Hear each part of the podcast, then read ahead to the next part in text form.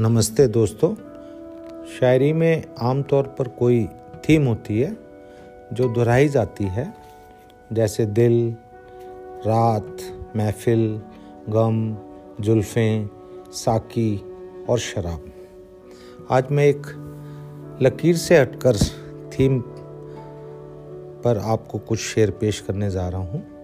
आज की थीम है आईना, जिसको मैंने एक खूबसूरत हसीना से, उसकी ज़िंदगी से रिलेट करने की कोशिश की है कि जब वो यंग है बहुत तो कहती है कि आईने क्या जानते हैं, क्या बताएँगे मुझे? आईने क्या जानते हैं, क्या बताएँगे मुझे? आईने खुद नकल मेरी हु बहू करते रहे। आईने खुद नकल मेरी हु बहू करते रहे। और जो इनके चाहने वाले जो इनसे मिल नहीं पाते हैं तो वो अपना गम बयां करते हैं कि हमसे अच्छा तो आपके घर का आईना है। हमसे अच्छा तो आपके घर का आईना है, जो हर रोज़ आपका दीदार करता है, जो हर रोज़ आपका दीदार करता है। और यही हुस्न जब शबाब पर है तो उसके लिए कहा गया है कि संवरती है वो देखकर आईना।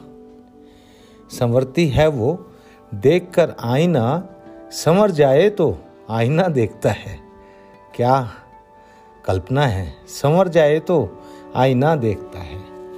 और इसी के ऊपर एक और शायर ने कहा है कि अंदाज अपने आईने में देखते हैं वो।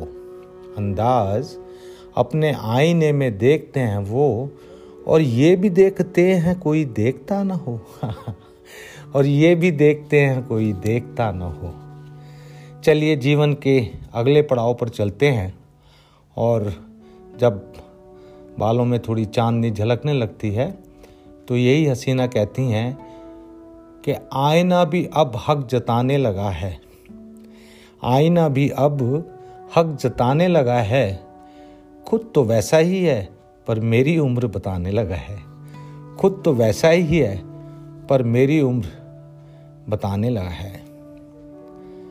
और जब जीवन का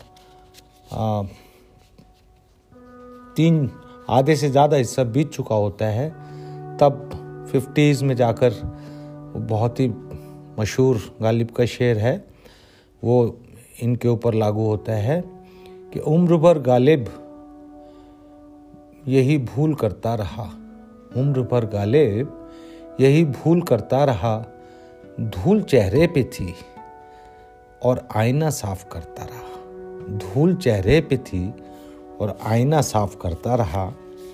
और अब हम बढ़ते हैं सिक्सटीज़ की ओर, जहाँ पर एक अलग तरीके का रियलाइजेशन उस उम्र तक आ चुका होता है। जीवन ढलान की ओर होता है। तब कहते हैं कि आईना साफ़ किया तो मैं नज़र आया। आईना साफ़ किया तो मैं नज़र आया और मैं को साफ़ किया तो तू नज़र आया। और मैं को साफ़ किया तो तू नज़र आया।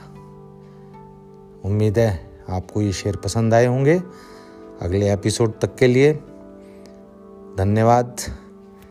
Take care.